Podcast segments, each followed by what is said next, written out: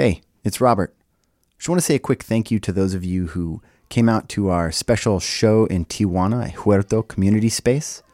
We were really excited to help them celebrate their one year anniversary, and it was really thrilling to be able to present a show that was done in both English and in Spanish. Stay tuned here for some stories from that show. Our next regular monthly shows will take place on Tuesday, July 11th at Tiger Tiger Tavern in San Diego and Wednesday, July 19th at Buntport Theater. The theme will be bars. Storyteller. Our next storyteller. Next storyteller. Our next storyteller. Welcome to the Narrators Podcast. This podcast collects stories that were told at The Narrators, a monthly storytelling event that features people telling true stories based on a theme. Today's story comes to you from a storyteller who was on our show for the very first time, John Shaw. The story was recorded live on June 13th, 2017 at Tiger Tiger Tavern in San Diego. The theme of the evening was road trip. Enjoy. My son will be getting his driver's license soon, and he decides that the only sensible vehicle for him to drive is a vintage Volkswagen bus. this will make more sense if we continue. Uh, we're living in Seattle. It's about 15, 16 years ago, and uh, so I, I start looking at uh, some enthusiast websites for Volkswagen people, and they have classified ads, and I, I find a couple of Volkswagen buses that look real nice. In fact, uh, I found one that was uh, a 1965 Volkswagen bus, a split window. It's beautiful, beautiful pictures. It was salmon, not pink. Um, I'm working in the insurance business, and it's kind of stressful at work uh, a lot at that time. And you know, I'm hearing the voices. We all hear kind of voices and so forth. You should do this. You, you've got to get better at this. You've got to improve everything over here and get to get back to it. You're not doing good enough. And and I'm kind of fighting that stress and the anxiety. Maybe even you know feeling a little depressed at the time. Maybe it was the weather in Seattle uh, as well. But uh, I figured, well, if you know a few days off to to go get this bus, which is in Orange County, and I'll have to drive it back to Seattle, that might be kind of a nice break. So I flew down to Orange County, and the guy who owns it met me at the airport with the bus. And we took it out to drive it, and we got to talking. It turns out he's an ATF agent. And I start anthropomorphizing the, the bus, and, and I'm picturing the bus kind of uh, thinking to itself um, ATF agent, insurance guy, ATF, insurance, ATF, insurance. I have never had people like this in my bus before in, in my life. Um, you know, a, a bus, uh, the top speed going downhill is 55 miles an hour. And this particular bus, at no radio, there's not even a place to put it in the, in the dashboard. Um, all out front too. I'm out front with that nice big uh, steering wheel and right out in front with the big split window out there. And after a few hours, my, my head's starting to kind of clear a little bit. Um, I've got three days of this ahead of me. And now the voices I'm hearing, it's instead of, you know, you got to get better at this and oh, you're not doing good enough at work, you know. Uh, now I'm starting to hear things like, look, sea lions. and, and Oh, Big Sur. And the splendor and the peace. And the hills are just rolling down into the ocean. And I hear this other voice, and it says, You know, you got this around you. All that other stuff at work, don't worry. I've got it. And I, am saying to myself, you know, I, I wish my family could just see all of so Brandon, my son, my I have three, but he's the, the middle son, and he um, he's uh, now a high school junior. He's finally got his license, so the bus is going to be his. This is where a, the car makes sense for him because he plays the bass. He plays the upright bass. It's taller than me. He also plays electric bass. He's got all the amps and equipment to go with that. So it's perfect for him to haul everything around to school, to gigs, uh, to his lessons. Uh, we took lots of nice road trips in it as well. He drove that car to prom. He picked his date up and went to prom in a 1965 Volkswagen bus. And he got a job delivering pizzas. And he'd drive the bus. I think it was probably pretty good for him for, uh, uh, for tips as well because it'd make a little bit of a conversation piece when he pulled up with a nice hot pizza in this old vintage car.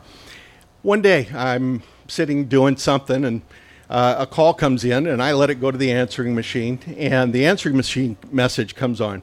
And here's the message. Yeah, right here. Hey, uh, the bus is on fire.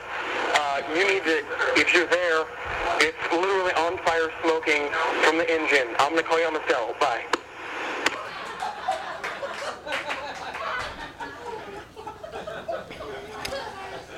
So I, I, I run out to the front porch and I can see a mile away where the about where the pizza restaurant is. I can see a big plume of black smoke uh, rising up into the sky. And Brandon's okay. Uh, we miss the bus. We miss it a lot. But you know what's important is the memories that you have of uh, what we saw and what we did and where we went together as a family. Couple years later, uh, got a promotion, moved down here to San Diego, and new job, nice new home, got a new car in the deal and everything. And we're having a good time. We're enjoying being back home in California.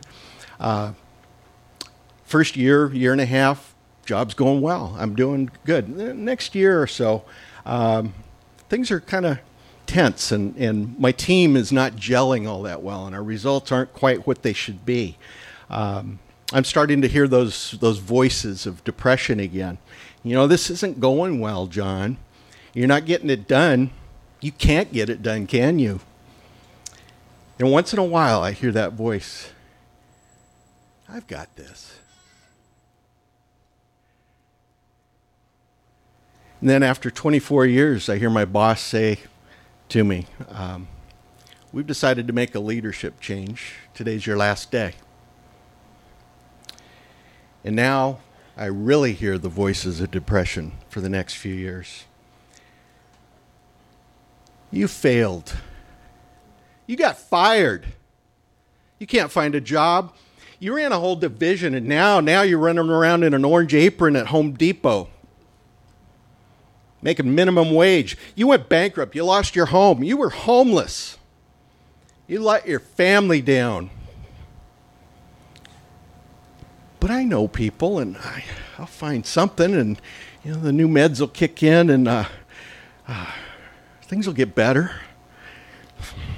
I failed. I'm a failure. You've got this. You've got you've got this. This doesn't look got to me. On the bad days, the, the voices uh, remind me of that failure and the shame and all that we've lost. It's like the bus, it's burned up. My resume, my career, it's burned up. Poof. On the better days, though, I'm grateful. Uh, I've got a roof over my head, I've got clothes to wear, I've got food to eat, obviously. Like the bus, I, I know my career, it was just the vehicle, it wasn't the journey. It wasn't the destination, at least in theory. It was what was taking me somewhere. The rungs on the ladder that I was climbing, maybe they're broken, but so are the chains that tied me to a job and a career as my validation, as my worth, as though that was love. On the better days, I figure I took a punch and I'm getting back up. Da da da. Da da da. Da da da. Here we go. Da da da. Da da da da da da. Da da da da da da da da. Last month, my youngest son graduates from college. The whole family comes to town to celebrate. We're in the living room of our condo, and I hear a voice. Just look around you, John. There's my three sons, wonderful men who love well and they laugh and they make me laugh.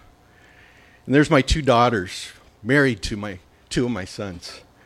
Now, that sounds weird, but I love these women so much that qualifiers and modifiers like daughters in law just seem unnecessary. And there's my wife, Kathy. The state of California has authorized me to call her my wife for the last 37 years.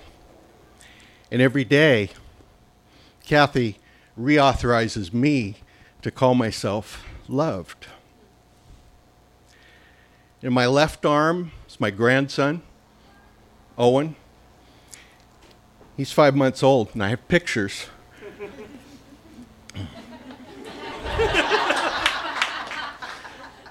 Catch me outside.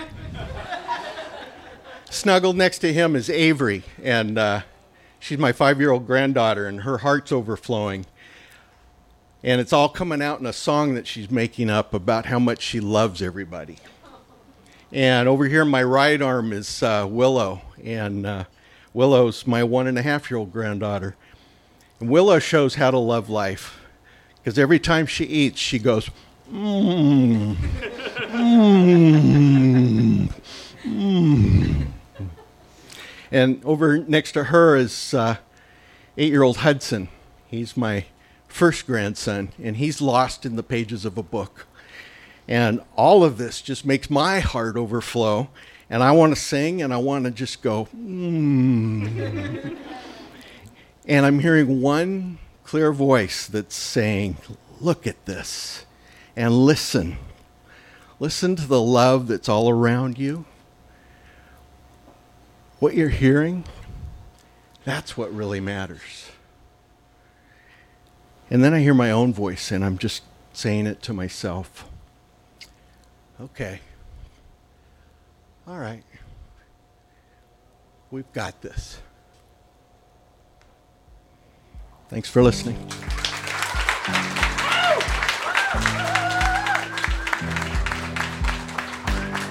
John Shaw. Let's have another round of applause. The Narrators is produced by Robert Rutherford, Mary Robertson, Erin Rollman, and me, Ron Doyle. Our assistant producer is Sydney Crane. Our theme music is by Whalehawk, and our founder and executive producer is Andrew Orvedahl. A very special thanks to our amazing sponsors Illegal Pete's, Sexy Pizza, From the Hip Photo, and Renegade Brewing Company. If you haven't already, please subscribe to this podcast on iTunes, Stitcher, or your favorite podcast app. And join us at one of our live monthly shows, which take place every second Tuesday of the month at Tiger Tiger Tavern in San Diego, California, and every third Wednesday of the month at Buntport Theater in Denver, Colorado. Both shows start at 8 p.m. and are always free to attend. You can find us on Facebook or Twitter, and for past episodes, photos from our live shows, and a list of our upcoming events and themes, please visit thenarrators.org. Thanks for listening.